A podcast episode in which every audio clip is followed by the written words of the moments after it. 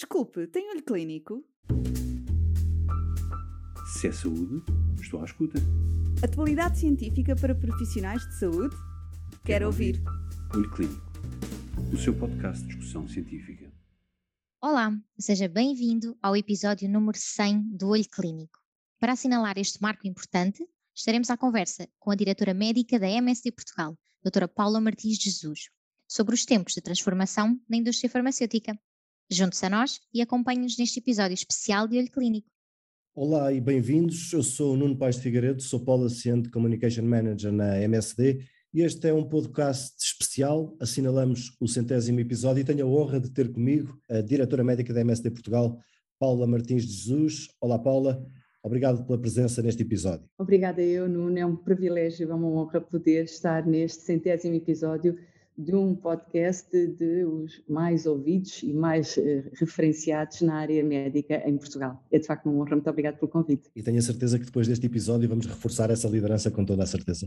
Paula, uh, nos últimos anos têm sido marcados por, uma transformação grande na, na indústria farmacêutica eu também acho que, em grande parte, se calhar foi a necessidade que levou a gerar ciência, resultados e, e, se calhar até a criação de, de, fármacos capazes de controlar pandemias de uma forma tão rápida quanto aquelas que, que nós temos assistido, sobretudo agora com, com a Covid. Que, que, transformação foi esta? De facto, a indústria farmacêutica tem vindo a evoluir e a transformar-se em todas as áreas. Eu diria que uma das áreas onde esta transformação foi mais visível e mais notória foi, com certeza, a transformação necessária e que está a ser efetuada e que já decorre há algum tempo, mas que agora, cada vez mais, que está relacionada com a função dos departamentos médicos. E, de facto, a função do departamento médico evoluiu uh, ao longo dos anos e, e continua a fazê-lo, eu diria, a um ritmo bastante acelerado. Assiste-se a uma mudança clara para uma responsabilização e uma liderança compartilhada entre as equipas médicas e as equipas comerciais. Ou seja, o departamento médico deixou de ser apenas de suporte para assumir uma posição de liderança estratégica e ambos com base em valores comuns de centralidade no doente e propostas de valor com geração e utilização de dados. Ou seja, neste momento sabemos e temos essa consciência, a função do departamento médico, eu diria, é vital no estabelecimento entre as pontes entre e para a ciência e pontes com a academia, com a comunidade científica, com os profissionais de saúde, com os reguladores. E de facto existe e assistimos a um foco crescente de todos estes interlocutores externos num conhecimento científico, o que levou os departamentos médicos a serem mais voltados para o futuro e a garantir uma maior compreensão das necessidades e das preferências dos nossos interlocutores externos, no sentido, sobretudo, de ir de encontro à ciência e às necessidades expressas da ciência. Isto tudo em paralelo com as transformações sem precedente que estão a haver no ecossistema de saúde, sobretudo na última década, e eu diria agudizado com, com a pandemia, ou seja, no mundo global, com o conhecimento ao alcance de um clique, em permanente comunicação e em permanente partilha de informação, o espectro de conhecimento e de atuação, bem como a disponibilidade para novas tecnologias, mudaram radicalmente e essa transformação é exigida também aos departamentos médicos. E, portanto, há uma responsabilidade crescente de abordar lacunas de dados, gerar e disseminar dados, ser focado na ciência em função do doente e desenhar projetos de educação médica que aportem valores. Isto significa que, adicionalmente, que sejam desenvolvidas novas capacidades e competências, nomeadamente a nível da comunicação, da gestão de projetos, da liderança e de abraçar de uma forma inequívoca a digitalização e as novas tecnologias.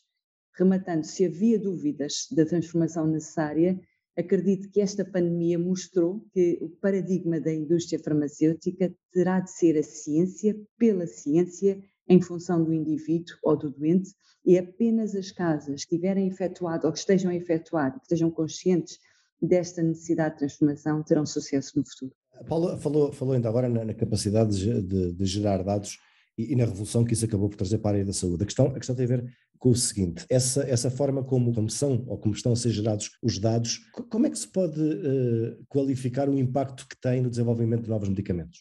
Começar talvez por abordar um assunto que é de todos conhecidos, mas que eu acho que é super importante manter. Ou seja, O investimento em investigação e desenvolvimento, em R&D, de novos medicamentos é um processo longo, pode demorar 10, 14 anos, é um processo arriscado e extremamente oneroso. Neste momento, estima-se que para cada nova molécula desenvolvida sejam investidos cerca de 2,6 mil milhões de dólares. E, portanto, não é aceitável, nem é sustentável para a indústria farmacêutica ou aceitável para a comunidade científica e para o doente, em última análise, esperar tanto tempo por uma inovação. A indústria farmacêutica há muito tempo que tem vindo a tentar diminuir o tempo de investigação e desenvolvimento sem jamais colocar em risco a segurança dos doentes ou a eficácia e a qualidade dos medicamentos.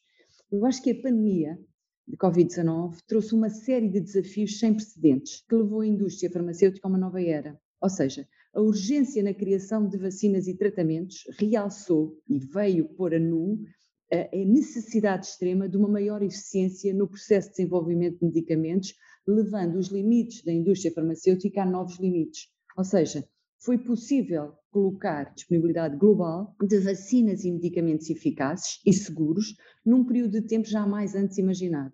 E isto, de facto, só foi possível devido a uma estreita ligação com a academia, com a comunidade científica e a uma parceria muito estreita com os reguladores e, obviamente, um envolvimento com os profissionais de saúde desde o início. Portanto, eu acredito que no futuro os ensaios clínicos terão que ser necessariamente diferentes. Falamos, por exemplo, da inteligência artificial. A utilização rotineira de modelos preditivos, a utilização de outras valências, como a bioestatística, a utilização mais rotineira de desenhos adaptativos, levarão necessariamente a um encurtamento de duração dos ensaios clínicos. E acredito que, tal como vivemos no contexto pandémico, a co-criação muito, muito precoce com os reguladores, com a academia, com os profissionais de saúde, será fundamental para acelerarmos o processo. No entanto, sempre no garante da manutenção dos critérios de qualidade, critérios de eficácia e de segurança que nunca, jamais, em tempo algum, poderão ser objeto de discussão ou postos em causa. É necessário um aumento radical de eficiência a todos os níveis e, sobretudo, de garantirmos que seja poupado tempo para que o doente possa ter acesso mais precoce à inovação que faz diferença na sua vida e no futuro. Eu pego, precisamente nessa, nesta importância vital que tem a área dos ensaios clínicos, sobretudo para lhe falar num, assunto que tem a ver com os tratamentos personalizados que são adaptados ao, metabolismo e às características uh, biológicas uh, do doente. Em que medida é, é, que o investimento na área dos ensaios clínicos é importante precisamente para desenvolver este tipo de tratamentos? A missão da MST é, de facto, ajudar as pessoas a viverem vidas mais longas e melhores. Eu acho que é a missão de todos quanto aqueles trabalham em saúde. E acredito também que nós nunca tivemos eh, uma tão grande compreensão da biologia e da biologia molecular como temos atualmente. Portanto, temos neste momento, de facto, a possibilidade de abordar as doenças de uma forma muito mais direcionada, identificando os indivíduos com maior probabilidade de beneficiarem de uma determinada intervenção, com a minimização dos efeitos adversos associados a essa intervenção. Eu diria que o foco nos biomarcadores, nos marcadores que fazem a personalização da intervenção é hoje indissociável da investigação e eu diria que deveria ser indissociável da própria atuação médica. Se nós pudermos, com investigação cada vez mais dirigida, mais intensiva, se nós pudermos descobrir como personalizar os tratamentos, selecionando a molécula certa para o indivíduo certo, no momento certo, e ao mesmo combinando essa molécula com intervenções digitais, nomeadamente, há uma oportunidade imensa de aumentar a eficiência da intervenção e melhorar a vida do próprio doente. Eu acredito que neste momento já estamos a viver essa realidade, sobretudo a nível das doenças oncológicas ou imunológicas, mas temos este caminho que nos está aberto e que de facto urge seguir no sentido de uma melhor, maior atuação perante a doença, perante o indivíduo, dando mais vida ao doente, mas também uma maior qualidade de vida a esse mesmo doente. Vou, vou lançar-lhe um desafio. Nós estamos na, na, reta final deste nosso podcast, deste episódio número 100. O desafio que lhe lanço é: são três questões finais e pedia-lhe respostas o mais sucintas quanto possível, porque era muito interessante poder ouvir o que tem para, para dizer a cada uma delas. Porque ao longo deste episódio nós estamos a abordar a transformação digital e a primeira das três que lhe coloco é quais os desafios para uma comunicação mais eficaz com a comunidade médica e científica, na sua opinião? com, com, este ambiente que estamos a viver em rápida mudança, a indústria farmacêutica está a encontrar efetivamente novas soluções de comunicação com a comunidade científica e ficou evidente que será necessária, de facto, também uma maior eficiência e uma maior adaptação. As companhias precisam de ser muito mais ágeis na comunicação e os profissionais de saúde precisam de querer visualizar os conteúdos, mas, sobretudo, precisam desta eficiência na comunicação.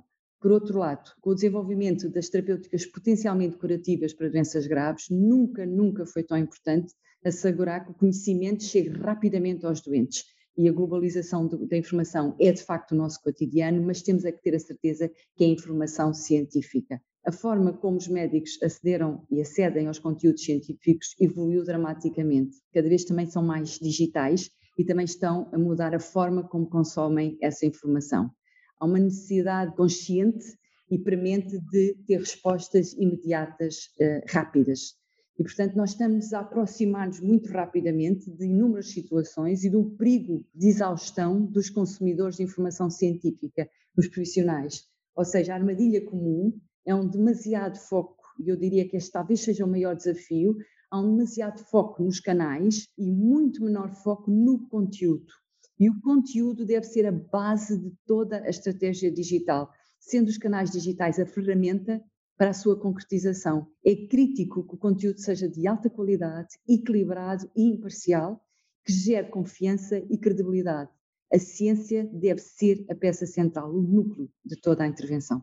Então posso concluir que, e agora já só fica uma pergunta porque acabou por responder à minha segunda questão que eu tinha para si também, posso concluir que este projeto Olho Clínico é de importância eh, elevada em termos de atualização científica dos próprios profissionais de saúde. Nuno, a criação do olho clínico, o pensamento que esteve na gênese da criação do olho clínico, teve como pilar basilar a ciência pela ciência, a democratização do conhecimento, mas a qualidade indiscutível. E associada a isso, para nós, é fundamental a imparcialidade e o equilíbrio não sujeitos à discussão. Tudo num formato que fosse apelativo, que pudesse ser utilizado de acordo com a disponibilidade do profissional de saúde. Acredito que realmente o imenso sucesso do olho clínico se deve a estas premissas plenamente enquadradas na nossa missão, como disse anteriormente, mas a nossa missão de salvar e melhorar vidas, que é a mesma missão de todos os profissionais de saúde. Juntos, com ciência e pela ciência, podemos fazer a vida acontecer. E por isso o olho clínico faz a vida acontecer. E é por isso que nós estamos na MSD e estaremos a acompanhar esta constante evolução. Obrigado, Paula. Obrigado. Obrigado a todos. Foi um gosto estar neste centésimo episódio do podcast Olho Clínico. Se é saúde, estou à escuta. Atualidade científica para profissionais de saúde? Quero, Quero ouvir. ouvir. Olho Clínico, o seu podcast de discussão científica.